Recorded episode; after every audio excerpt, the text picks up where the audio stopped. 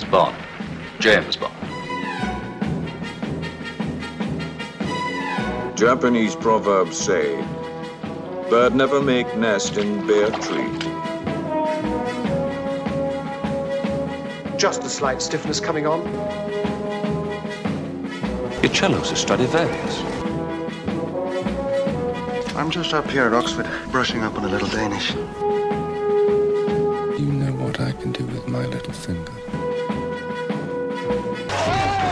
Hello, everyone, and welcome back to Roger Moore's Cubbyhole Series 3, Episode 1. It's great to be back in the saddle. That's where we're happiest. As ever, your presence in the cubbyhole is very much appreciated. If you're a returning listener or cubby, then thanks for your continued support of the podcast. If you're tuning in for the first time, then we hope you're in for a treat. And after listening to this episode, do feel free to go back to series one, where we reviewed every single cinematic Bond adventure, and series two, in which we discussed our favorite parts of the franchise and spoke to some of our favorite Bond fans and alumni. While you're delving into the back catalog, do also consider leaving us a review on Apple Music, Google Podcasts, Spotify, or wherever else you're listening. They help us reach a wider Bond loving community. And talking of community, if you'd like to share your comments, reflections, or questions on all things Bond, then do feel free to get in touch as well. We're on all of the social media and via email, Roger Moore's rogermoorescubbyhole at gmail.com. So it's on to series three this week. What do we have in store? Well, we're, we're better value than the 007 store, that's for sure. Uh, Phil doesn't need to worry on that front. Uh, like the Bond universe itself, we're going to keep our winning formula with the return of your favorite segments, as well as some creative new additions. But before all of that, we should probably introduce our hosting team. Unlike Bond in License to Kill, I don't work better alone. This podcast is a triumvirate of 007 expertise. But firstly, he's tall and he's dark, and like a shark, he looks for trouble. I mean, do sharks look for trouble? And humans are the problem, in my opinion. But anyway, it's Phil. How are you, Phil? Very well, thank you, Martin. Um, I'm very happy to be back again, obviously, for our um, third series of RMCH. Really looking forward to delving into more new content, and of course, really looking forward to um, to more special guests as well. This week, it's actually a bit of a special one because we've hit another landmark on our Twitter pages. So we are really, really grateful because we've now passed the 900 follower mark. So thank you to everybody on Twitter that's been getting involved and in touch with the show. And obviously, you know, you send us so much positivity and so many compliments about the um, the content that we produce. So thank you to everybody that continues to get involved and obviously that continues to follow us and, and obviously to all the new followers that continue to, you know, to find the show. I'm not sure, obviously, when we get to a thousand, maybe we should do something special for that one. Maybe that should be a, a landmark episode maybe. I don't know but um, maybe that's one for the the followers to maybe suggest something. Perhaps if we do get to a thousand followers we could do our top 1000 bond moments. It'll be a, a five day special podcast. What we do we do it live and just we we just keep going? That's uh, that's quite a marathon. I mean that's that's longer than some of our other rival bond podcasts. Oh you went there. You went there martin. I'm not naming names some of them are really long, though. I, I mean, I know we're getting a bit baggy around the edges these days, but but we're nothing compared to what some of them out there are doing. It's ridiculous. I'm just staying impartial for this one. I'm not saying they're not very good. They are very good, all of them. The ones I've listened to, they, they just sort of you, you've got to do them in a few goes, haven't you? And secondly, he's suave and he's smooth and he can soothe you like vanilla. I think I think they just needed a word that rhymed with killer, didn't they, for that line? But uh, anyway, it's Adam. How are you, Adam? Very good. Uh, plenty of words they could have used which aren't vanilla. They could have done something about Manila, uh, the capital city of the Philippines. Um, polyfiller, you know, if you were going to do a bit of DIY uh, while you were singing that song, plenty of other options. And very well, thank you. Probably worth saying, but for this series, we're not doing a straight 10 in a row this time. We're going to do three uh, first up, and then we're going to sort of drip feed the rest of our episodes throughout the year in the hope that finally we will be able to catch up with No Time to Die and properly review it at some point later down the series. Uh, but just to let the fans know, we're not going to suddenly vanish off the face of the earth after three episodes. We'll be taking a few breaks, uh, but we will aim to get 10 episodes out with 10 fabulous guests before the end of the year. Um, it's a bit weird with our recording schedule, though, isn't it? Because at this point, we don't know if football has come home yet. But by the time this is released, we will know if football has come home or not. So just cut out whichever one it, you know that didn't happen. Ah, well, you know they'll they'll probably do better next time. Okay, so let's start the show as we always do with On the Scene, the segment where we analyze a specific scene from the Bond films that we feel is deserving of a little more attention. And this week, it's the turn of Live and Let Die, and specifically Mr. Big's big reveal alongside the quick hop over to the crocodile farm. So, to tell us what happens, he's back for series three. Of course, it's Mr. Alan Partridge. On gets caught short in another dodgy New Orleans soul food restaurant while useless Felix Leiter was off fannying about somewhere.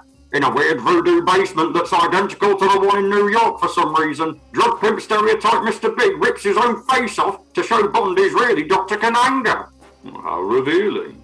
They wang on about some incomprehensible big free heroin giveaway scheme before Kananga demands to know if Bond and Solitaire got jiggy with it. Tee gets his grubby claws on Bond's watch, but a hook and is about to give Bond an adult circumcision before deciding to titanium backslap him instead. Whisper carries Bond off really awkwardly.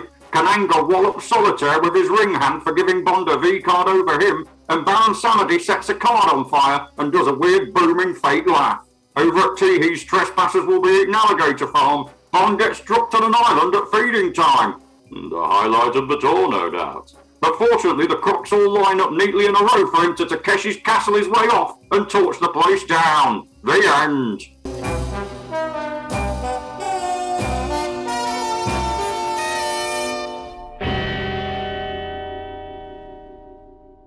Thanks a lot, Alan. Great summary as always.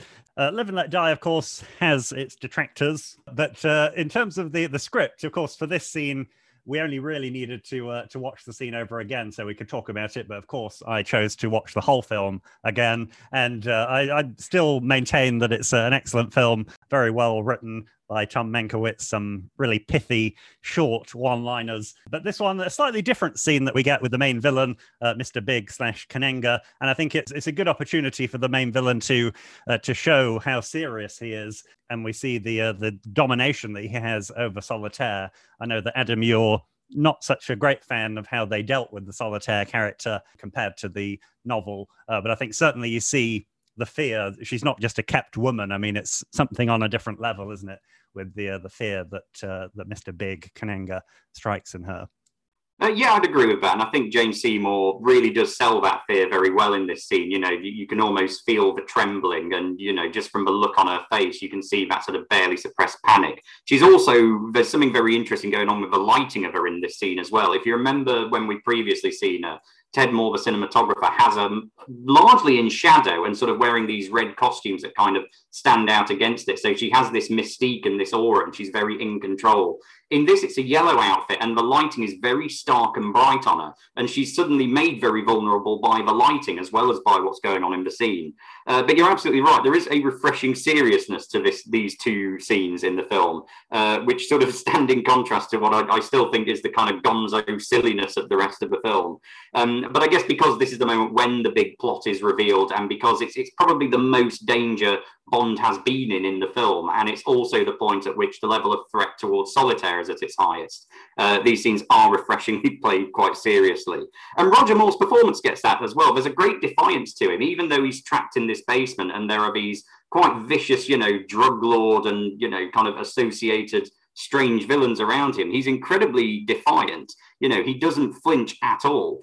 Yeah, I must admit, when he's in the uh, the restaurant and obviously the uh, the wall rotates, he he, he does maintain his cool throughout. You know, only Roger Moore could have kind of pulled that off. I think in terms of that sense of you know, in, in this sense of extreme jeopardy, he's still completely calm and collected, and uh, you know he's even able to make sort of wise cracks and uh, you know quips towards Mister Big and Teehee. It's still quite. It, it, feels quite an uncomfortable scene really because obviously you've got that difference. I think Jane Seymour was only about sort of 21, 22 when Live and Let Die was filmed, and so obviously you know Kananga is a lot older than than Solitaire. And, you know you get this this power shift. You get this sense that you know obviously that Kananga is is not kind of her lover almost. He's he's kind of her keeper. He's kind of her you know, he's, he's very dominating he's very kind of intimidating and you really get that. So i mean it's a brilliant performance from both actors in in this scene and it's it portrays you know that sense of fear and that vulnerability that um that solitaire has because you know she she's now kind of reliant on bond to keep her alive effectively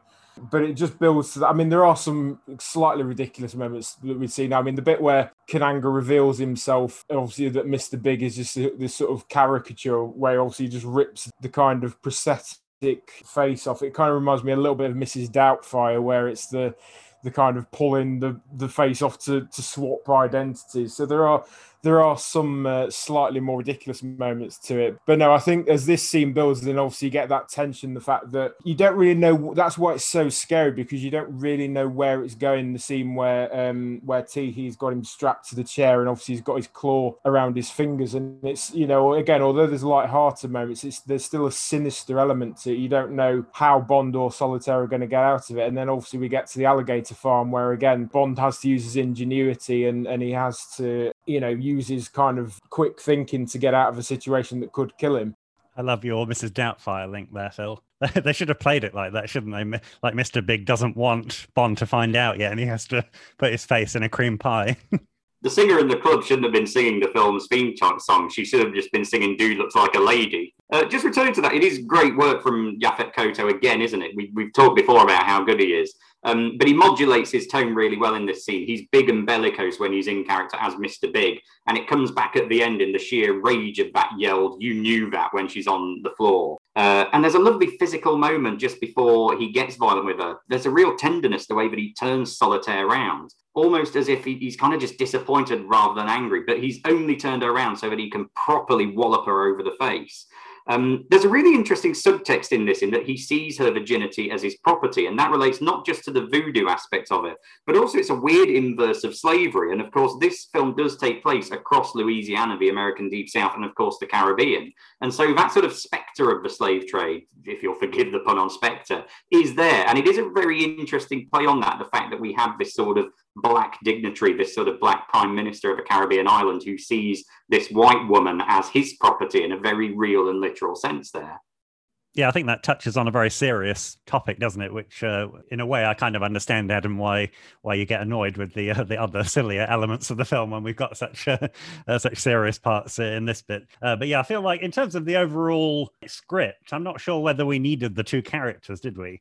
I don't understand. We could have just had the president of Saint Monique leading a double life without all the prosthetics. So surely that takes up a lot of unnecessary time. Also, I like how Bond acts like quite a gentleman, doesn't he, in this scene? I'll I'll tell Kananga when I see him. Oh, I see you. I still won't tell you.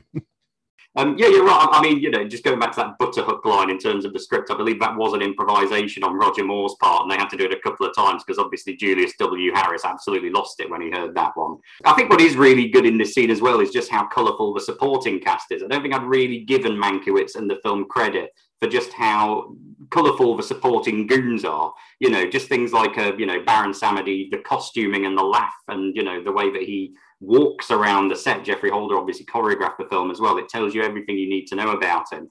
And of course, once we get to the alligator farm, Teehee is the one who shows Bond around the sort of criminal base. I mean, they're there in the lab at the back processing the heroin from the look of it. And of course, Whisper, who, how long must he have been stood behind that wall, just sort of waiting to carry someone off in the basement? Because he's a big guy and he doesn't move very quickly. And, and he seems to be immediately there when the, the wall gives way. And then just the way he carries Roger Moore off, it's absolutely hilarious. It, Roger Moore's just sort of crumpled up like this weird mannequin ragdoll. Yeah, I, was, I, like this idea that kind of Whisper maybe kind of built their secret layer for them, where the obviously where the wall rotates. So maybe it was just kind of a builder that just happened to become part of Kananga's kind of go-to team. But no, I, I completely agree, Adam. The kind of supporting cast in this scene. I mean, one of the characters I love in Live and Let Die is Teehee, just because of the fact that he's so large. I mean, they're all larger than life in their own way, but Teehee's just kind of, you know, he's, he's never really angry at any time. He's, he's always sort of, he, he finds everything kind of a big joke. It's almost like he's just, he's playing it for laughs and even when it's you know when they're at the alligator farm and um, he explains how one of them bit his arm off and most people would not want to go near another alligator again but the fact that he's just sort of nonchalantly you know it was almost as if he's just saying what he had for breakfast and it's like you know this major life event it's just it's, it's just another great kind of character portrayal and it is worth sort of you know having a moment to just appreciate how amazing that crocodile stunt is because if you look at the scene again the crocodiles open their mouths to try and take Ross Kananga's foot off before he's even landed on them. And that's obviously because he's already tried and failed at this stunt a couple of times. So now the alligators are expecting it. So they're almost lying in wait for him to make a mistake and go in their mouth as opposed to their back. So that is terrifying, and it feels terrifying even as you watch it.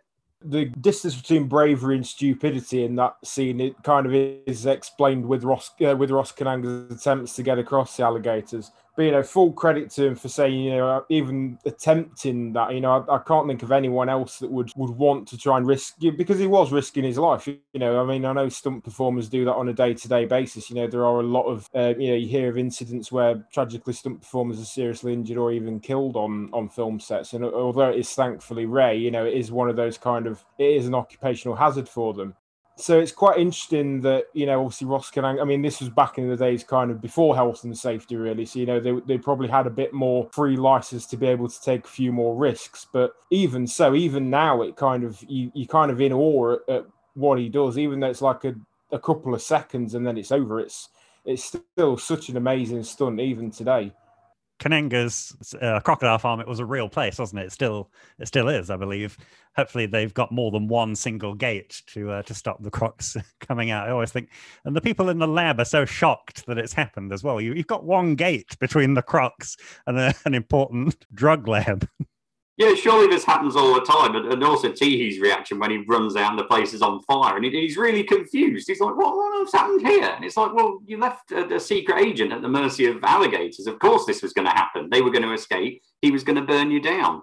Um, also, before we get to that stunt, just the, the playing of that sequence with the music as well is, is really great. Um, if you remember the previous scene in the basement, uh, George Martin brings the music in as the tension builds. So it's as Bond is being interrogated. It's at the moment the music comes in when Kananga reveals to Solitaire that she didn't predict the serial number on the watch correctly and therefore has been found out. Again, it sort of comes in here when Bond is using his watch to bring the boat over. So you think, ah, this is how Bond's going to escape. The magic watch is going to do it. And then it doesn't. And then it's absolute silence for the stunt itself which is a really brilliant sort of switch up in terms of how they use the music in these scenes.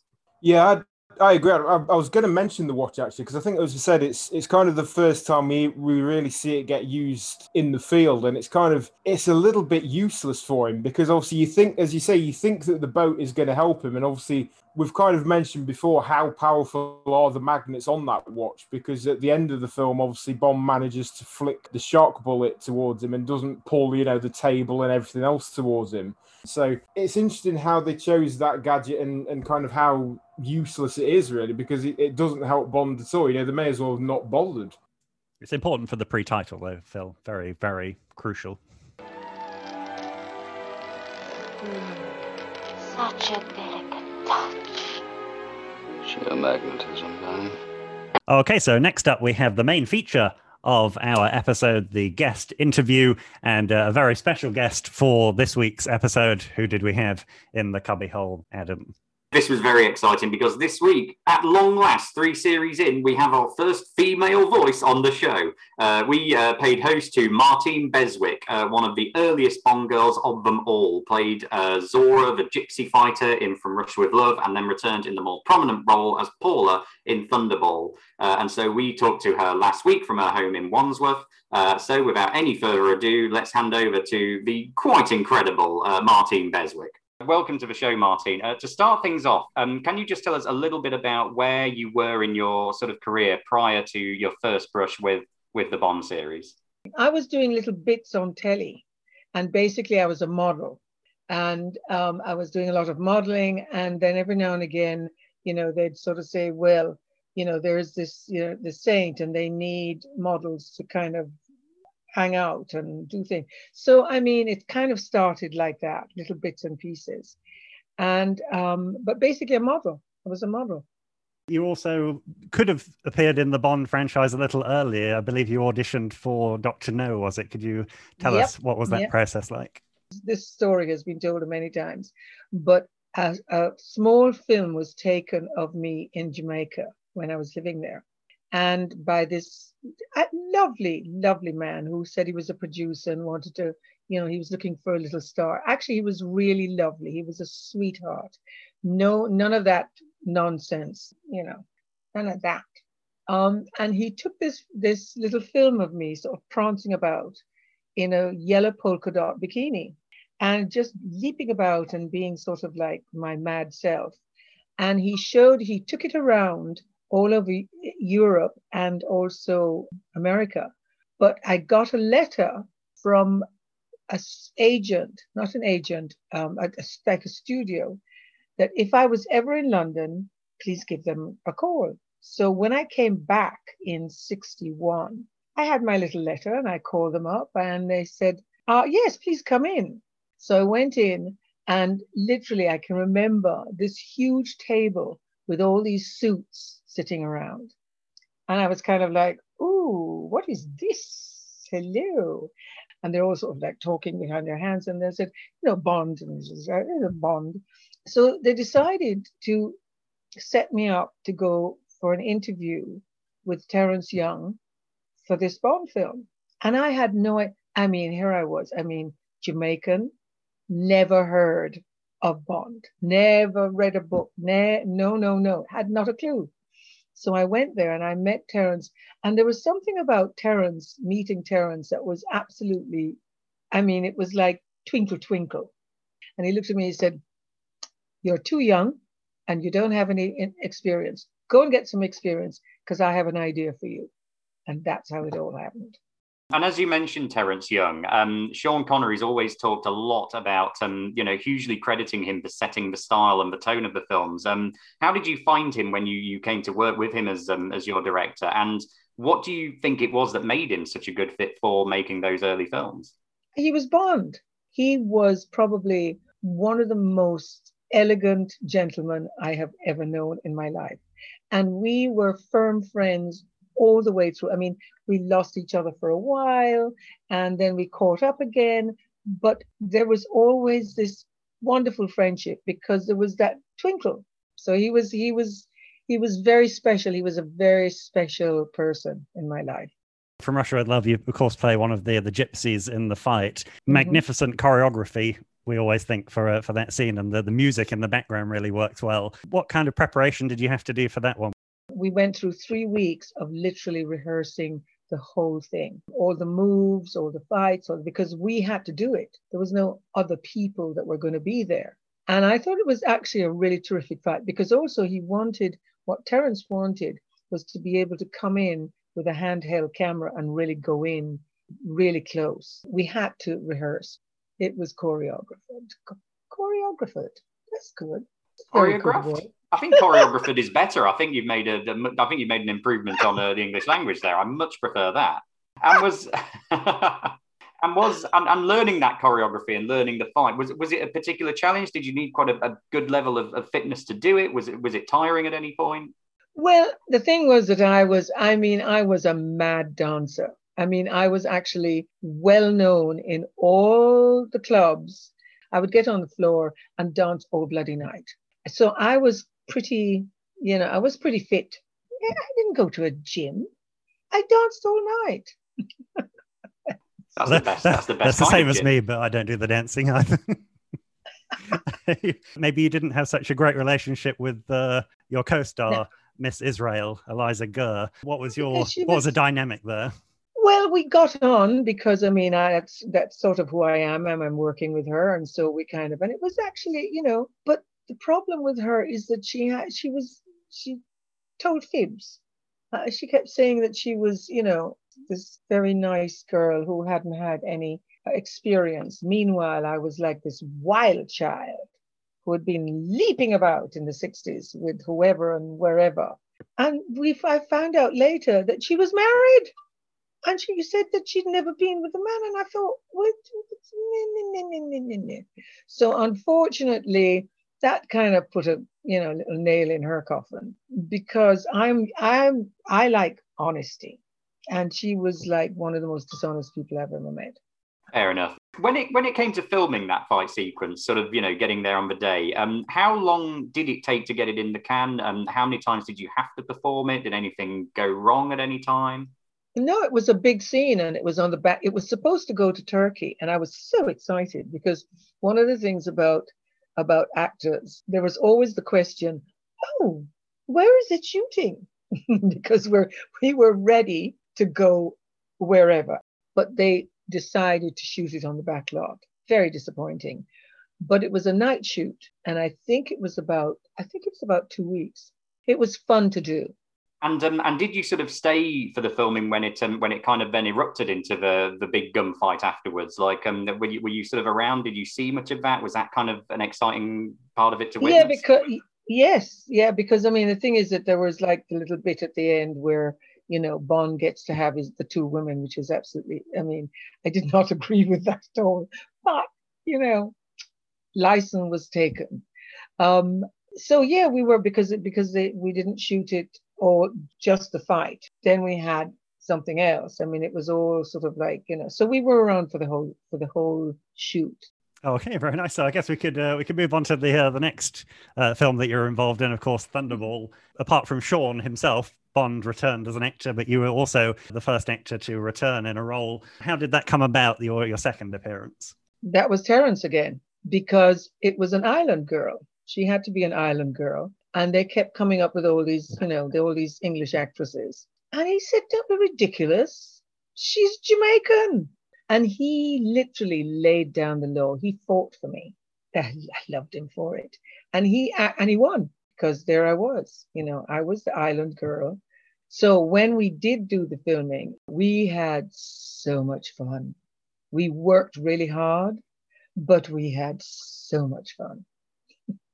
Yeah, we were going to ask a little bit more about that because, um, obviously, in contrast to From Russia with Love, um, Thunderball, your scenes definitely were not shot on a on a back lot in uh, in Britain. Um, what was that location like? What kind of things, you know, as far as you can say, did you get up to sort of after hours? And obviously, being from Jamaica originally, like, did that give you kind of an advantage with sort of I guess knowing your way around um, the Caribbean, sort no. of, you know, working in those conditions. No. I'd never been to Nassau before, but I'd been to beaches. I do, you know, I mean, yes, of course. I mean, I, I was from an island, but there was such a joy. I mean, and it was Terence who set it up. And his relationship with Sean was key. I mean, it was Harry and Harry and Cubby were in one kind of tribe. We sort of saw them sometimes but it was Terence and his wife, Sean and his wife at the time, who I I was mad for. Absolutely love. She was so fantastic. So we had that, and then we had also um, Kevin McClory with his wife. So there was like this group, and we would have these evenings where we would all gather and eat fantastic food. I mean, and also remember, Thunderball was like the zenith of Bond at that point. I mean, it was huge, huge. Every magazine, every TV thing, every paper, they were all there.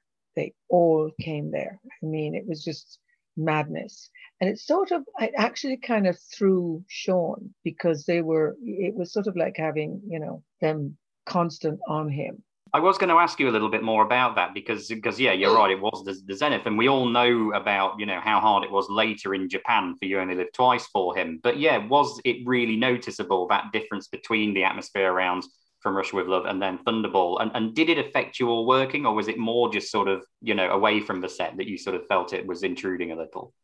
Well, it was intruding, but the thing is that we still continued. I mean, luckily, I mean, because we had like this tribe, this friendship between us all, and really liked each other. So we did, even although all of that was going on, he was, he literally, he was working really hard. But it was, it did, it, he, he did, you know, suddenly he's on the beach and he's working, and there are all these kids that have come down from Florida and he that I mean, he was not a happy camper. Don't get in my way, basically, because he's working. But we still have fun. yeah, it still looks like he's having fun on the screen, certainly compared to maybe later Abs- films. Yeah. Absolutely. Absolutely. Yeah. I mean, his lines in that film were just brilliant. And uh, we also wanted to uh, ask a little bit about the other Bond women. Of course, they've become very prominent in Thunderball. How did you get along with uh, Claudine and Luciana? Girlfriends, sisters. I mean, really. I mean, Claudine and I became really, really, really close. And then we disappeared. I mean, we sort of, after the film, we didn't see each other again. But Molly, who I absolutely, I mean, Molly and I were gigglers every time we met, we were just kind of, you know, naughty schoolgirls, basically. And Luciana, I still see when I, I mean, the, anytime I go there, if she comes to London, I have to see her. If I go to LA, I have to see her. So she's still a dear friend.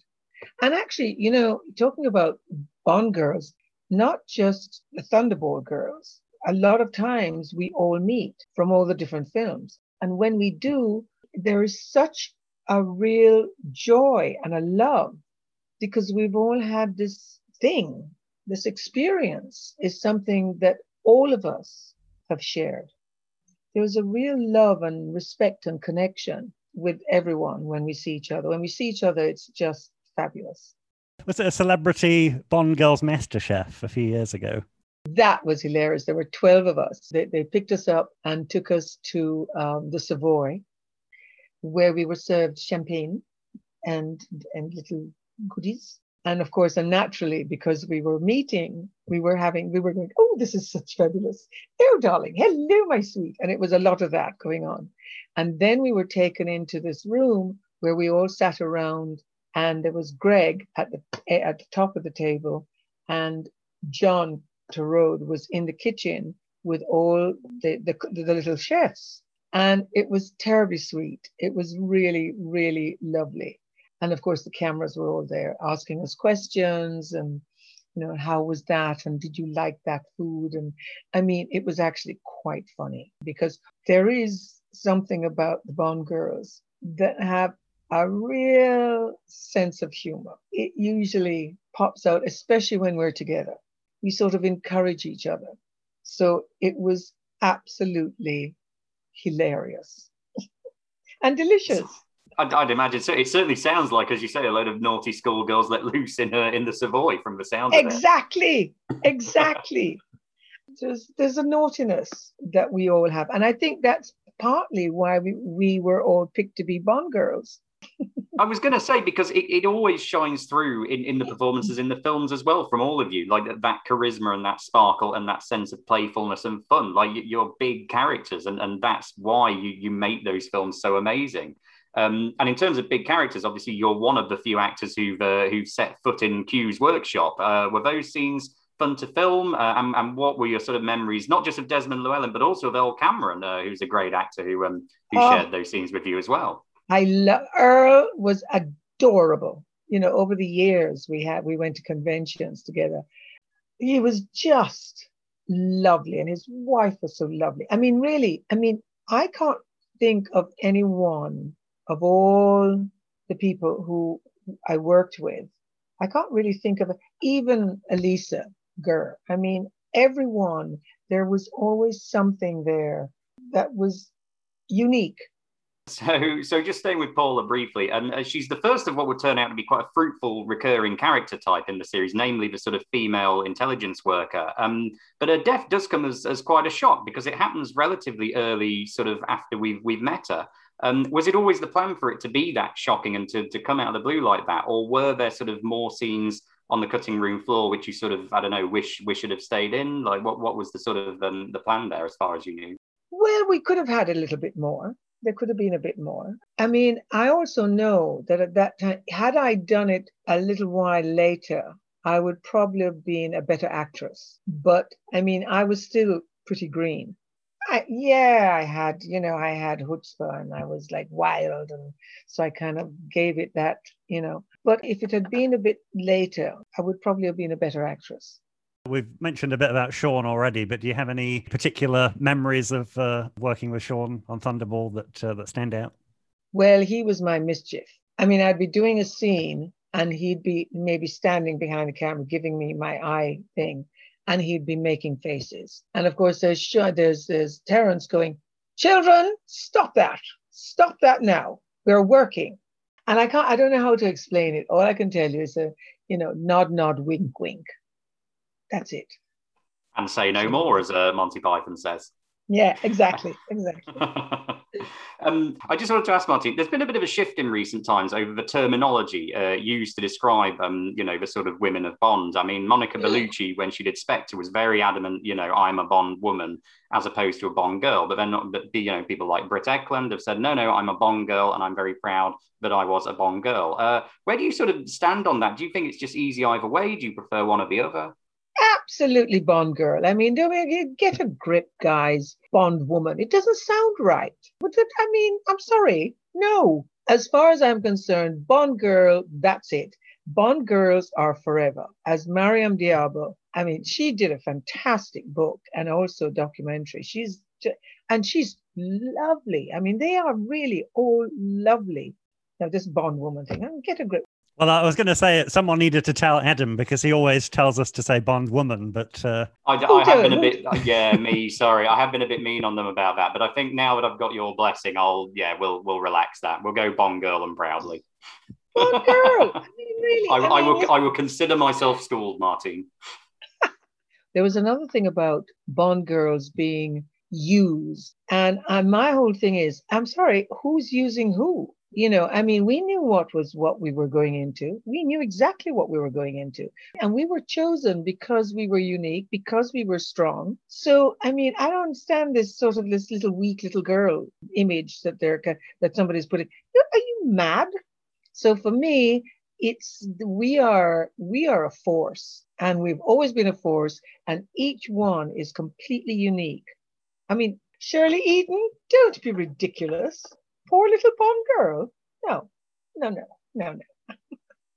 I'm glad we set the record straight there. So, uh, what are your impressions of how the series is? I mean, imagine that uh, Connery and the the older '60s Bonds are perhaps your favourites, but what what do you think has improved or maybe got worse over the years? Well, I must say that it was a bit difficult for me to get, you know, to to really get into Daniel Craig because it was all too fucking serious. I'm sorry. I'm sorry. I shouldn't be swearing. Naughty, naughty.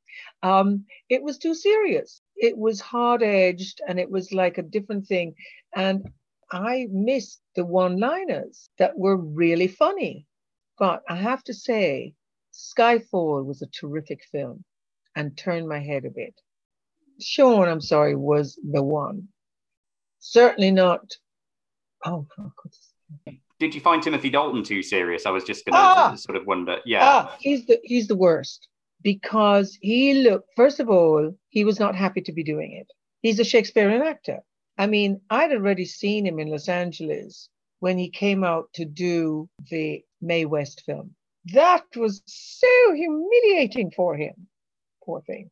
You know, and from that, I mean, really, it was like do what you will with it. But he looked like he was didn't want to be there. He wore his clothes like a sack. He didn't look like he was even having fun with the ladies. Uh, it looked like he was being punished. Interestingly, though, I met him many years later, and he was a happy person. He was having a ball, absolute ball, working. He was playing Rhett Butler. Gone with the Wind, was it then? Gone with the Wind, yes. Yeah. Oh, okay. I didn't even know there was a TV one of that. Oh my God, he was having a ball. So that it was really nice to see that he'd kind of, you know, burst himself basically. Pierce Pierce Brosnan was my next favorite, actually. I really liked him because he had that, you know, he had that little naughty side. I that's what I liked. I mean, even yeah. Roger, had it too. You know, he was adorable. He was adorable. Great. Um, what are your kind of thoughts looking back on the two films you did? Sort of what impact would you say they've had on your life and career? And just in terms of Bond in general, what for you is, is the enduring secret of, of why they're still so beloved and why they're still so successful? It is just amazingly unique um, situation. I mean, you know, the only other one the only other sort of film like that is um, the Tom Cruise Mission Impossible, which actually, I mean, the last one was like, wow, there was some serious stuff in that. What is interesting is that a lot of the things, all that stuff that was literally created for the Bond films of futuristic thing, this is happening today. So it's, I mean, it's big It's big, it's bold, it's unique, and I can hardly wait to see the next one. So that was Martine Beswick. What an incredible woman she was to talk to. Just such a great energy, a great zest for life. Amazing, really, that we could uh, we could talk to someone who was in the second Bond film in From Russia with Love. Her answer, particularly on the issue of Bond girls versus Bond women, uh, yeah, I mean, I was completely schooled on that one. And, and I will just now say to both of you, I won't be as militant as I was in the past about enforcing the Bond women thing. I think let's just do it on a case by case basis. You know, if Monica Bellucci ever comes on, obviously we will have to refer to her as a Bond woman. But beyond that, let's just a Bond girl has said they love the term Bond girls. They're not phased by it. They love being part of that very exclusive club. So let's embrace that and call Bond girls as Bond girls like to be called, namely Bond girls. And talking of Bond girls, our next segment, we're going to take a look at the 007 best. And for this week's episode, it's the 007 best femme fatales. Quite interesting characters we've got to uh, explore for uh, for this segment. So we'll start. Yeah. Number seven. So in at number seven, we have Helga Brandt of You Only Live Twice fame, of course. Quite a ruthless character in many respects you know, obviously Bond is kind of taken by her beauty and her assertive ruthlessness. She does meet quite an unfortunate end at the hands of Blofeld. Obviously, she fails in her mission to kill Bond, and um, Blofeld obviously offers her in the piranha tank in, in a rather brutal fashion. But Helga Brandt, nonetheless, is kind of one of those well-remembered femme fatales of the of the franchise yeah, she's kind of definitive proof that Spectre, um, whatever it may be, is not sexist, is it? The fact that she has a sort of Spectre number, I think she's number 11, isn't she? Uh, when Mr. Osato doesn't, he's just Osato. He's not even qualified yet. He's not passed the entrance exam. He's just a sort of associate member. Uh, and of course, being, I think, off more violently at that point than any Spectre um, agent before her. Uh, probably the most violent Spectre agent death of all, really, being fed to the piranhas. Like that, that's quite some way to go. Yeah, it's quite an inventive approach. I think this is the first real, you know, outside of the box death that we see in the franchise. I mean, before it's been so, you know, you either get shot or you just get stabbed with a poisoned toe if it's Rosa Kleb's victims. Yeah, and her failed attempt at killing Bond. I mean, she deserves her place in the, the Spectre ranks, doesn't she? She's uh, up there with the main villains in her dreadful attempts to actually kill him. It's also such a confined space because it's a light aircraft that the whole scene kind of comes off as a bit funny, doesn't it? Right, I'll just have to leave you now. Then just sort of very clumsily turns around because there's not very much room to move in. I wonder if actually she wasn't going to kill him at all, but then Bond ruined her dress with that scalpel. And then from then on in, she was just like, right, I'm going to have you, mate. This, this cost me like loads and loads of money. This is like designer.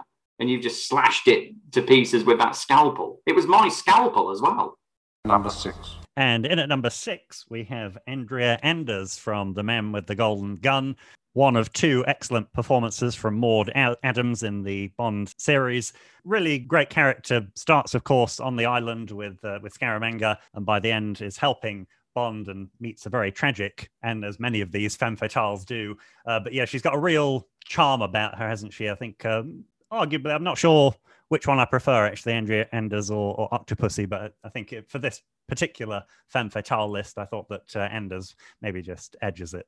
Yeah, absolutely, Martin. I think Maud Adams, this is probably her best performance of the two, simply because of the fact that, um, you know, again, she portrays that vulnerability, the fact that she isn't in control of her own destiny because she's kind of reliant on Scaramanga, and Scaramanga is, again, kind of her keeper.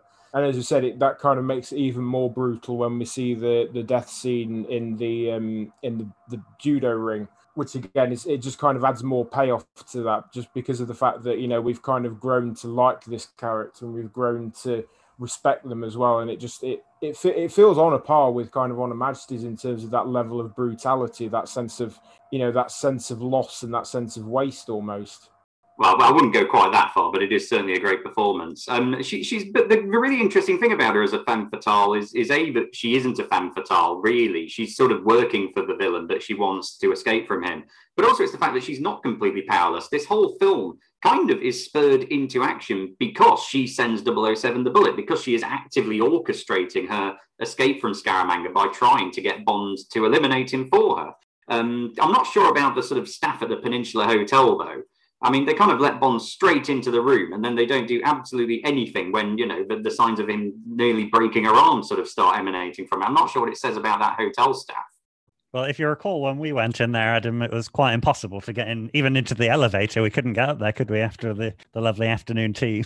Yeah, no, not at all. Maybe they, they sort of tightened their game up after this film. They sort of realised, oh, hang on, maybe we shouldn't just let random people into strangers' rooms because they just said, oh, it'll be a surprise. Number five. And in at number five, it's Irma Bunt from On Her Majesty's Secret Service. So, of course, not the traditional femme fatale, but much more of a sort of mother hen, I guess, to a whole troop of femme fatales over at Piz Gloria. Brilliantly played by Ilse Steppat. I think her eyes are probably the most menacing and mesmerizing in the whole series. You know, that sequence when Bond thinks he's got another conquest, whips the bed covers off, and it's just her staring at him. It's one of the big shock moments in the film. It really does take you aback. Uh, I didn't know this about her, but she died four days after the release of On Her Majesty's Secret Service, this actress, and, and was therefore written out of Diamonds Are Forever you know, as a tribute to her, so they didn't have to recast, which I, I must confess I didn't know before, um, and I guess makes all the more powerful and prominent her performance in this film. Yeah, I, I think Irma Bunt as a character is one of the, you know, the very best. As you said, she's not really necessarily a femme fatale in the traditional sense, but she still has her own kind of ruthlessness. It's that sense that she actually holds her own level of control and level of power beneath Blofeld. So she is kind of his right hand woman almost. Yeah, I mean, I don't doubt how important she is as a character. I think, arguably, even with James Bond as a character himself, he she is the most influential on his life, I suppose, killing his bride on on the wedding day. Uh, but I, I, take issue with the. Uh, I know you said it's not a conventional femme fatale, but I didn't include Irma Bunt on my list because I, I checked the definition of a femme fatale: mysterious, beautiful, and seductive. I'd probably say no, no, and no on those three counts and also a woman whose charms ensnare her lovers. I'm not sure whether she does that really in the film. Maybe maybe you guys have got some extra information about her relationship with Blofeld. You know, it's interesting you say that because in the novels, uh, she is much more explicitly uh, Blofeld's girlfriend. Um, I, I, would get that she is mysterious. We don't know much about her apart from the genealogical meaning of her surname maybe that's just the reason that she ends up killing Bond's wife and, and just hates him so much. It's not that he foils the plot, it's the fact that he's just insulted her nickname, calling her the baggy part of a sail. Okay, so in at number four, we have Elektra King, the first kind of standout Bond villain played by a woman, um, of course, from The World Is Not Enough in 1999. Again, a brilliant performance from Sophie Marceau. She obviously uses her kind of, you know, her body and her beauty to kind of, not as a confused Bond, but to basically kind of buy into her scheme. And Bond kind of sees her as the vulnerable party in this film, where she's actually pulling the strings. And obviously, she uh, she then tricks M as well. So this sense that there's a lot of double crossing going on, and, and obviously again Sophie Marceau plays it so brilliantly. Uh, yeah, I think she's one of the best femme fatales easily in the in the Bond franchise. Of course, when the film came out, we would have been what 10, 11 years old. And so this was probably one of the first films that I had on VHS as a young teenager. Um, so it made quite an impression in my formative years. Um, this character quite um, uh, how do I what's the word? Did you have a soft spot for Sophie uh, Marceau, Martin? Yeah, let's let's just say that. Yeah, the fact that she is the main character, also, or the main villain, really makes the whole performance even more powerful. I think. Yeah, totally. I've talked a little bit before how I think Brosnan's a little too Roger Moore in this, but I think there are shades of Connery, perhaps even of Lazenby, that come back into it in those scenes between Brosnan and Marceau. Bond's genuinely compromised by sort of falling in love with, but then suspecting her before she is unveiled as the chief nemesis, she makes his error of judgment particularly awkward and brutal and self reflexive. Um, and then when you finally get to the line where he has to kill her, he does very coldly shoot her in the manner of Connery and Professor Dent, and with that line, I'll never miss. Number three. And making it into the top three, at number three is Mayday from A View to a Kill. A very unique character, a very unique actress, uh, she had to be on this list, really, didn't she? In terms of uh, femme fatale is a dominating character, and uh, there is no one quite as dominating as Grace Jones, um, sex toys and all, with uh, with Sir Rog. Uh, so yeah, I mean, complex relationship she has with the main villain as well, Max Zorin. She's got uh, a bit of everything, hasn't she? In in this film, one of the the highlights of an otherwise underwhelming Roger finale. Yeah, I was, I was going to say we've we've kind of never seen anything before in terms of what Grace Jones brought to the role as Mayday, and I don't think we'll ever see anything again that can ever really compare to it. It's it's kind of of its own unique ilk, really. I mean, Grace Jones is is probably one of the standout performers in this film simply because of the fact that she's not really I've said it before she's not really acting she's not really playing a character she is just Grace Jones the ridiculousness of, of some of the deaths as well just kind of say oh I mean look at Professor uh, Inspector Aubergine in the Eiffel Tower and the fact that it's uh, a poison butterfly that she kind of hurls at him. The sense of how accurate you'd need to be with quite a cumbersome gadget. I mean, if you if you got that wrong and you just hit a random um, diner in the restaurant and just started killing people by accident, you're gonna, you're not going to last very long. You started your own Bond Cluedo there, Phil. You accidentally were going to say Professor Aubergine with the poison butterfly in the dining room. Who's the army guy in uh, Orlov? Does that make Orlov Colonel Mustard? Um, I actually think the way she does work as a counterpoint to Zorin is, is that, like the best hench people, like uh, Red Grant and Jaws, it's a silent menace that she carries with her. She doesn't have very much dialogue throughout the film until her final scenes with Bond when she's turned into a, a good guy. Uh, but even then, she's mostly just shouting at him, "Get, get away, damn it!"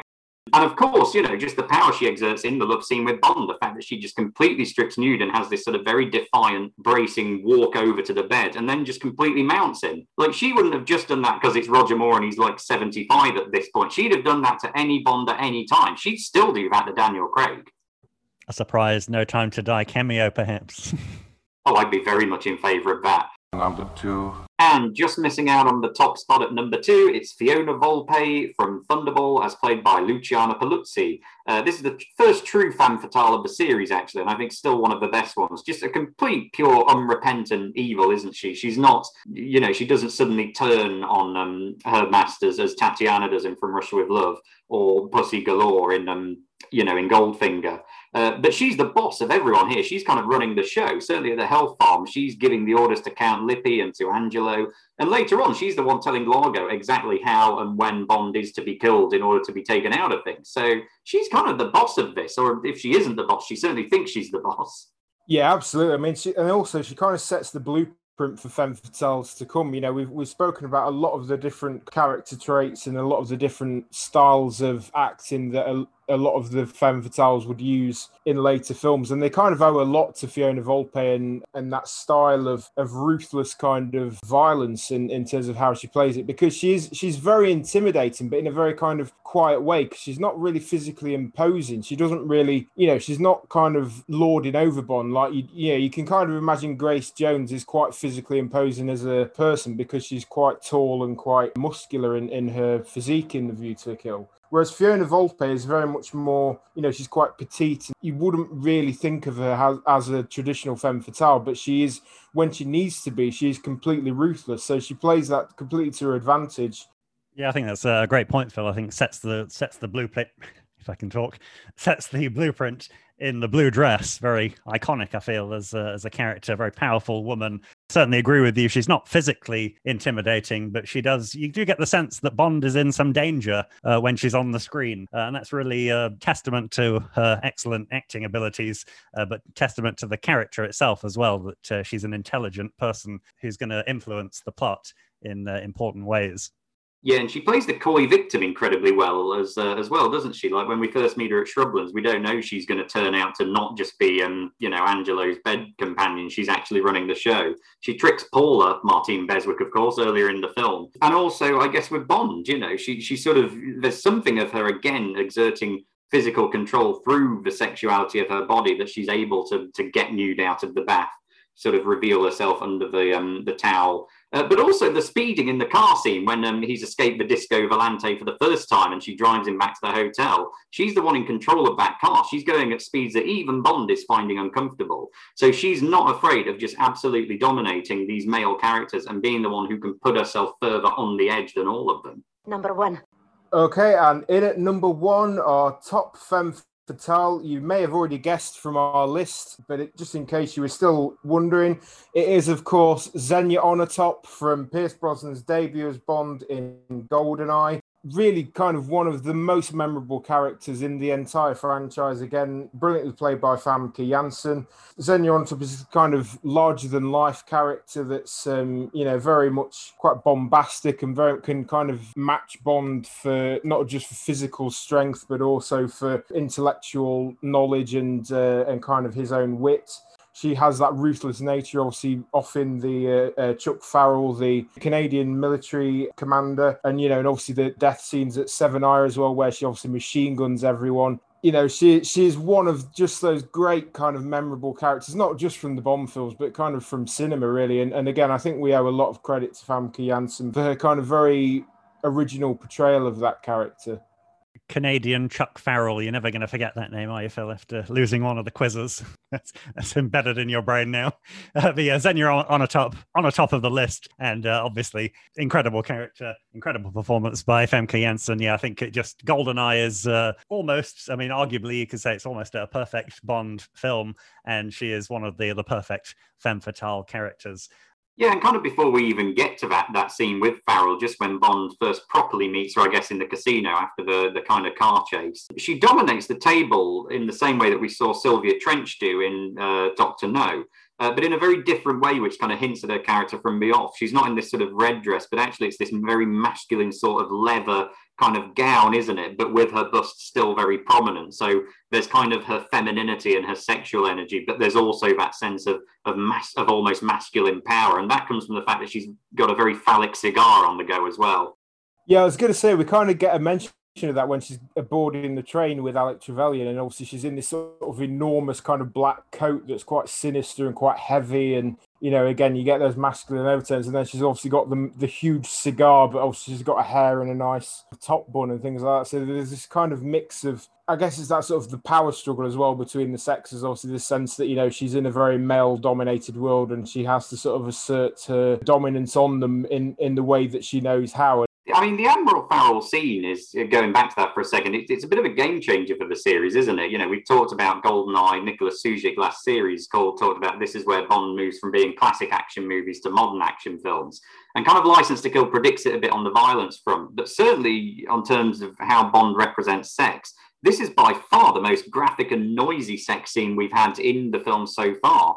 Yeah, and it's uh, interesting the kind of disturbing nature as well. The fact that I think we mentioned previously in uh, our GoldenEye review that she takes some kind of sexual gratification, doesn't she, when she's using the machine gun and killing everyone towards the end? So, uh, yeah, I think just uh, really disturb. It's interesting that the GoldenEye, I mean, I could watch it over and over again, um, but most of the time, if you do have a film that has such a disturbing character, you wouldn't you wouldn't want to keep watching it. But there's just something something about the character, isn't there? And it's so disturbing that when we later get to that very risque bathhouse fight between her and Bond, which could fall foul of any number of sort of censorship rules on violence towards women, we still don't care because we know how horrible this character is and how well she can sort of stick up for herself. I mean, a guy does try and interrupt them, and he's just knocked out with that bucket, isn't he? He's just sent flying. No, no, no. No more foreplay.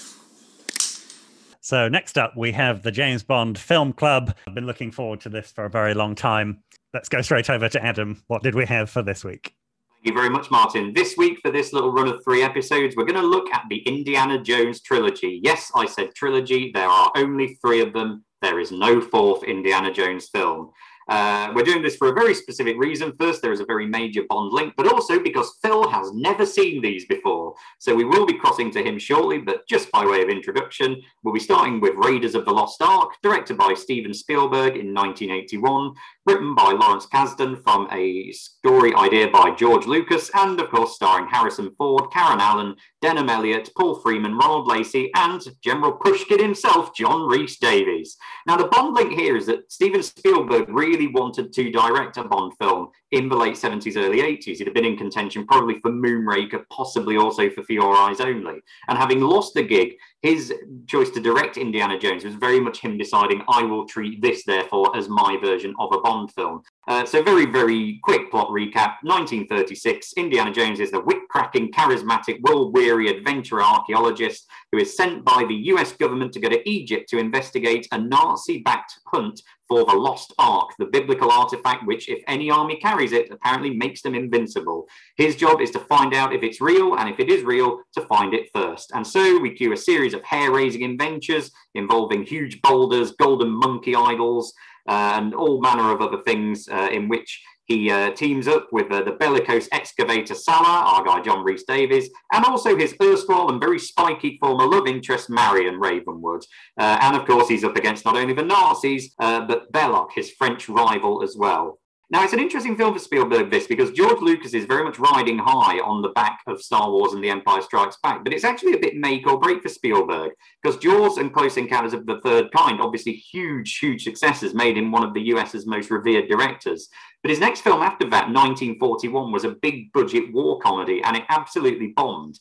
And in the context of other films around this time, from big name directors, which were hugely, hugely costly, um, you know, studio ruining kind of, you know, monsters, as it were, things like Heaven's Gate and Apocalypse Now. If this hadn't worked, it could have been the end of Spielberg. Obviously, it wasn't, and it's pretty much the greatest non Bond action adventure film of all time. But here's the big moment. Phil, you went away, you saw Raiders of the Lost Ark. What did you reckon? I did. I sort of closed myself away in a, in a little room and uh, and watched the film to myself. And you know, I've, I've finally popped my uh, Indiana Jones cherry, as it were. And yet, you know, I really didn't. It's, it's one of those things. I don't even know why I never got around to seeing it because obviously it's one of those type of films where, again, as you said, you know, Spielberg was a great fan of the Bond films, and Adam, as you mentioned, he really wanted to direct one. And you get that sense, although it obviously it's not a spy thriller, you do get that sense of, you know, there are those hallmarks of what a great Bond film should be. I will say the end scene where all the Nazis' faces melt, you know, particularly the scene where the uh, I can't remember his name, but the, the one that's really torturous and, and has his hand burnt in the opening scene where he basically melts. That hasn't aged particularly well, but you know, we'll we'll probably you know gloss over that one a little bit. But for the rest of the film, you know, the the, the cinematography and the the way that it's put together, it does feel very rich and it feels very much, you know, considering this is the same year as as For Your Eyes Only, it feels very very similar to that level of quality. It feels like it's a, as as you would expect with Spielberg and George Lucas. It's a very very high standard. It made me really want to look forward to the next two films because obviously it's it kind of it sets the bar really high for what Spielberg wants to achieve. I almost think with the next two films as well. And I will be honest, I've, although I, I really respect Spielberg as a director, I've I don't always enjoy all of his films. You know, I've, I've never really, although I've watched ET, I've never really been a major fan of that one. It's it's not really something that calls to me. I've never really been a massive fan of Back to the Future, but with these ones, they are much more towards you know kind of the setup of what you'd expect from a Bond film. Yeah, based on that analysis, I think Phil has watched the film. I was I wanted him to kind of uh, pretend that he'd watched it and continue the ridiculous nature of, uh, of never seeing Indiana Jones. But yeah, it seems like you've watched it, Phil. Uh, I also like the idea that you you watched ET and Back to the Future and thought, well, "That's crap. I'm not watching Indiana Jones." To be fair, it's a bit unfair on Robert Zemeckis, who actually directed Back to the Future. That I mean, I wouldn't judge Spielberg's work by um, a film that he didn't actually make. Yeah, so I'll let Spielberg off for that one then. But yes, Back to the Future is I'm not a fan of it. It's just it's don't you don't like Back to the Future or ET either. I mean, th- those are two pretty big titles to, to sort of dismiss. ET's amazing. ET's like the most emotional, warm film ever. It just it just leaves me feeling a bit cold, and maybe that's just because I'm. What about Jaws? What about Jaws? You must like Jaws. Yeah, Jaws is great. Yeah, also, yeah, Jaws is brilliant. Yes, let's not completely badmouth Steven Spielberg. Steven Spielberg, on the whole, has had a very, very good career. Yeah, he's the most successful film director in the world. Yeah, yes. Very, very quickly, just one thing I wanted to mention on Raiders is um, Steven Soderbergh, who um, directed Ocean's Eleven and Out of Sight and Traffic. He does these experiments in his shed with films, and he did one with Raiders a, a few years ago, where he stripped out all the sound and put it in black and white and the film still works when you do that because the direction and the blocking of it is so good. The visual storytelling is so precise and well thought out. You still know exactly what's going on at every point in the film, even without any color and without anyone saying anything. Okay, so let's move on to our next segment now. A new segment for series number three. We have Phil's bloopers, some of the, the funnier mistakes of the Bond franchise. What have you got for us this week, Phil? Yes, that's very much, Martin. So, yes, this is a new segment for season three. So, this is the Bond bloopers. Now, we're not going to cover all of them in one episode. We're obviously going to look at different films each week. So, this week, I thought we'd start with kind of opposite areas of the spectrum. Two of the better films of the franchise From Russia with Love and Skyfall. Now, starting with From Russia with Love, of course, this has one of the most infamous bloopers of them all, of course, when Kerim Bey and Bond are at the gypsy camp, Pedro Armendáriz and Sean Connery. And we see that Kerim Bey's character gets quite badly injured when he's shot in the arm. They obviously didn't pay a huge amount of attention to this scene because if you look very carefully, you can actually see that Kerim Bey is actually having to apply his own blood in this scene. So if you look at very carefully, he actually injures himself technically because he has to apply the blood himself. There are also a lot of great interactions we got on on Twitter. So Robbie Sims of at Tchaikovsky fame mentioned that if you look very carefully when Tatiana Romanova first meets Rosa Klebb, you'll see that a stagehand actually has to close the door for her when she's leaving. So if you're very eagle-eyed, you'll spot that um, it's actually a stagehand because Tatiana seems to not be that bothered about closing the door. Going back to Kerim Bey as well, when Bond and Tatiana uh, faced with the kind of horde of rats, they turn away. In one shot, Kerim Bey is holding the Lektor machine, obviously the machine that um, Spectre trying to, to steal. And Bond then in the next scene is holding the Lektor machine. So somehow it manages to pass between them in, in the blink of an eye. And there's just some great old fashioned factual errors as well. So when we have Bond and Tatiana again on the Orient Express, that was actually on a route that had been dis- decommissioned two years previously. So technically, the route that is they're traveling through doesn't exist. Um, and of course, we do also move to Skyfall, which is kind of you'd kind of expect this one not to really have any gaffes. Again, it's kind of it's very much similar to the tone From Russia with Love. It's much more serious. But you'll be delighted to hear that there are still some great gaffes in this film. So Sergei Ivashuk got in touch with us on Twitter again. He said have we ever noticed the magic glove? So this is when Bond is in Shanghai. Obviously, he's there to try and um, infiltrate Patrice and try and stop him from completing his mission. So when Bond is in the car at the very start of the of the scene, he uh, removes his glove to take the gun out of the uh, the glove compartment. He then goes throughout the entire skyscraper, so he, he dangles from the uh, the elevator going up the uh, the elevator shaft with one arm we can see that he has no glove on at this point, and he's also got no glove when he's fighting Patrice in those glorious scenes in the Shanghai backlit um, lighting effects. But magically, when he's actually grabbing hold of Patrice at the climactic scene where Patrice falls to his death, the glove has actually reappeared from kind of thin air. So it's one of those magic tricks that wasn't meant to be in there.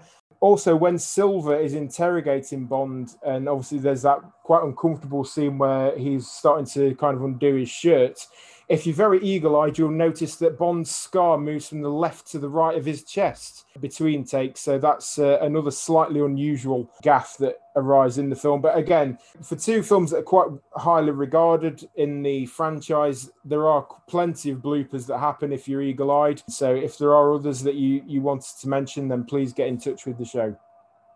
Okay, thanks a lot, uh, Phil. I always find, of course, From Russia with Love is my favorite Bond film, so I find that uh, those mistakes uh, just add to the charm of the film. The uh, when he's applying the fake uh, blood, um, and yeah, Skyfall. Interesting that they've got those, particularly with all the continuity people that they have working on the film. Uh, you'd think that they would address those ones, but so yeah, most of the time they are quite funny and charming. maybe it gets a little bit anal, doesn't it, when when people are saying, actually, that train service doesn't run anymore. Yeah, I mean, if you really delve into it, there are a lot. I mean, there are some amazing facts that you can find. I mean, things like the uh, one that I didn't mention was Skyfall, the angle of the motorcycle when it in the pre-title sequence when Bond lands on the train, the angle of the motorcycle is actually incorrect. So between the camera shots, apparently it uh, it should bounce and it doesn't. So th- this is how Adam, I can see that you're losing the will to live, so we'll probably move on to the next segment. But uh, but no, thank you to everybody that's been getting in touch with us with your favourite bloopers. Please do keep them coming in. I mean, I mean, the thing about the motorbike angle is it, it's a fun stunt in a film, isn't it? I mean, that that yeah, when people say, "Oh, that wouldn't happen in real life," no, it wouldn't. No, no, it's a film. It's an adventure film. Of course it wouldn't. So, our next segment is Delve Deeply, where we're going to delve deeply into the United States of America. So, this country, of course, features in the Bond franchise quite frequently. So, it's going to be a two parter, actually. This is going to be part one, and we'll have part two a little later in the series. So I thought we could start with Goldfinger, and one of the most interesting locations, of course, is Fort Knox, located in Kentucky. But uh, unfortunately, owing to the fact that the US bullion depository is a military base, it's very much off limits for tourists. Even if you wanted to launch your own Goldfinger style attack on the place, there are far more levels of security in real life than what's depicted in the film. So some drive by photography is about as good as it's going to get. But if you keep driving a short distance, you can visit the General George Patton Museum of Leadership, which is next door, and also the Fort Knox Water Park. And uh, speaking of water, another Goldfinger location is the Fontainebleau Hotel at Miami Beach, where Connery's Bond meets Cec Linder's Leiter and gets up close and personal with Goldfinger well, Jill Masterson to be precise, but uh, the hotel is in the heart of the so called Millionaire's Row and has undergone billions of dollars worth of renovation, but it still retains its distinctive shape, first imagined by architect Morris Lapidus. It's currently just over 500 US dollars a night to stay there, and like all of these Bond hotels, it is five star luxury that you'll be enjoying Interestingly, Sean Connery and Gert Frobe were busy with other films, so only Cec Linder actually went to shoot on location at the hotel. And indeed, this explains the rather dodgy back projection you can see in those scenes. And we've spoken already in this week's episode about Live and Let Die. New Orleans features quite prominently at the beginning. If you visit the French Quarter, the corner of Dumaine and Chartres streets is where Agent Hamilton and later Strutter both meet an untimely demise. The jazz funerals are still quite a regular occurrence, apparently, but I assume it's quite safe to stand and watch and pay your respects. Just be wary if a stranger comes to stand next to you. And also in the same film, we get New York, the occult voodoo shop, which is on 33 East 65th Street, now seems to be quite a swanky beauty salon based on my Street View search on Google. And also the Harlem Fillet of Soul that Leiter and Bond pay a visit to. In reality, they actually filmed that one on the corner of 2nd Avenue and 94th Street. So those are just a few of the locations in the United States, but we'll come back in a couple of episodes' time. Okay, so next up we have Q branch. the questions from you, our listeners. What do we have this time, Phil? Yeah, so once again, we've been having some great interactions on our social media channels. So thank you to everybody that's been getting involved. So we had a great question from Simon. This got us kind of thinking, actually. Um, Adam, I think you had to actually do some research into this one. But who's the connection for these Bond villain actors? So Benicio del Toro, Christopher Walken, Jonathan Pryce, and Sébastien Foucan. I had to be honest, I was completely stumped by this one. I was trying to think for pretty much the best part of a week of who that could be. But Adam, have you managed to to uncover the uh, the answer? Uh, I think I have. Yeah, I mean Sébastien Foucan, the free runner from uh, Casino Royale, was uh, was the tricky one here because without him, I thought, well, it's Robert De Niro, uh, who's in uh, the Deer Hunter, of course, with Walken. He's in Ronin with Jonathan Pryce, and then a quick Google checked that he was in The Fan with Benicio del Toro, but he has no links at all to Sébastien Foucan. And it turned out the actual link is not films, but Madonna music videos. I sort of researching through Canlan that he had appeared in one. And of course, Jonathan Pryce must have appeared in one that got released after Evita, which they co star in. Uh, and then it turns out a very young Benicio del Toro is a background extra in an 80s Madonna video. And indeed, in the early 90s, Christopher Walken, who's no stranger to a music video, because of course he did Weapon of Choice famously for Fatboy Slim, he also crops up in a Madonna music video. So I think it's that. If it isn't that, I don't know what it is, but I think it's Madonna music videos. Sadly, none of which were Die Another Day. Obviously, Simon, if, if that was incorrect, do let us know. But I think that's that's a pretty good spot. Uh, just to finish off with Q Branch this week as well. So we also had a great question from Carrot. The question she had for us guys was she couldn't recall if we actually liked Madeleine in Spectre or not, but do we think that the character will actually have more to do in No Time to Die? Do you think that, you know, the character is taking more of a leading role in this film, perhaps, and, and obviously is, is kind of running with what she did before in Spectre? seems like from the trailers she plays quite an integral part, doesn't she, in the uh, the whole plot, and some talk about daughters or clones of people, maybe edging a bit towards uh, Die Another Day for my tastes. But uh, of course, we can't really, um, it's only speculation at this point. But uh, yeah, I'd, I'd like to see more of her character, and it certainly seems like we're going to get that, doesn't it? Yeah, well, as I remember, we did really like her in Spectre, didn't we? Certainly I do. And I think there are very interesting aspects um, to that character's very quiet strength and, and resolve, aren't they? The fact that, you know, they, they delve into the fact that she's a very different kind of Bond woman because she's kind of come from a place of I guess evil, if you want to very roughly it that way, certainly from the side of the villains, but has tried very deliberately to distance herself from that.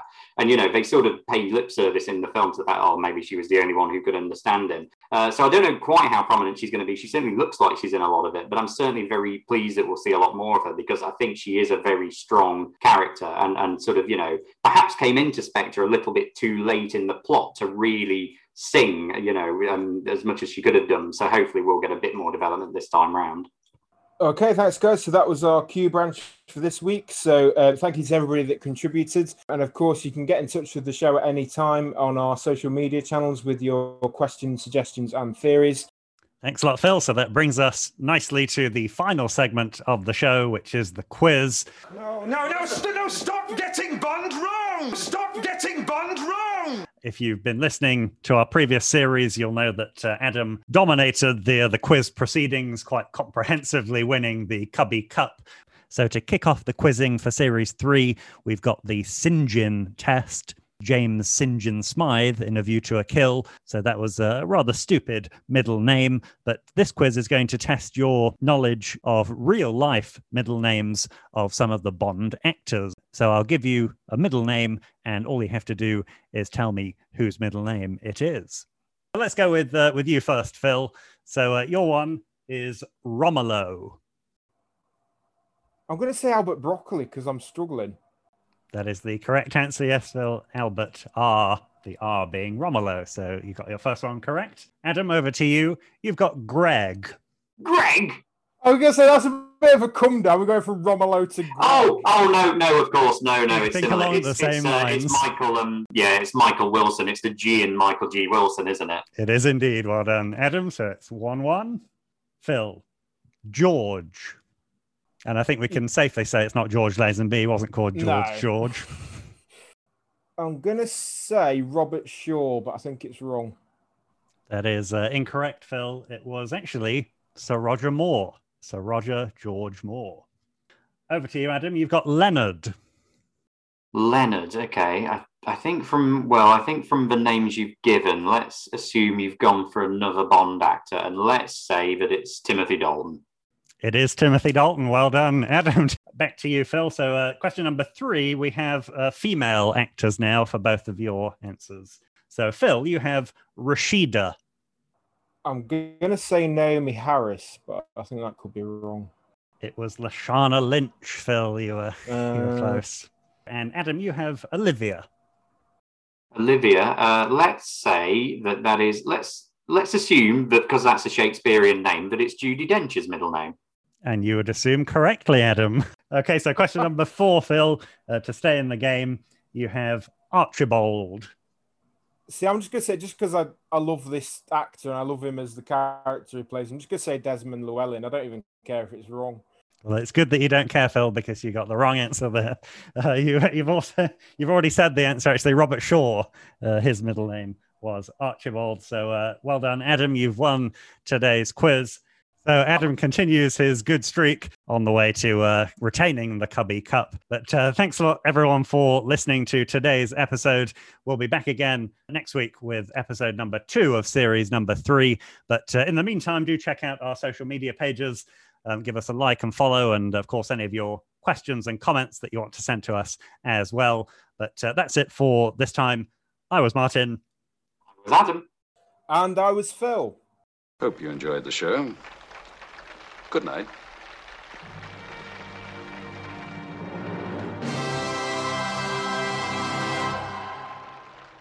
Christopher Lee, because he's descended from Italian royalty, so he's got a really it's like Cardellini or something, if Hmm. I remember rightly. Let's see if I can. Yeah, Christopher Frank Carandini Lee. So if you'd have brought that one up, I might have got it. But uh, yeah, beyond that, just to educated guesses. Who knows this? This is ridiculous. Me, I know this. Not you, Phil, obviously. Of, no, of all of all the things to store in your brain, Bond actors' middle names is not one of them. Car engine sizes are much more valuable, aren't they, Phil? Yeah, I think so.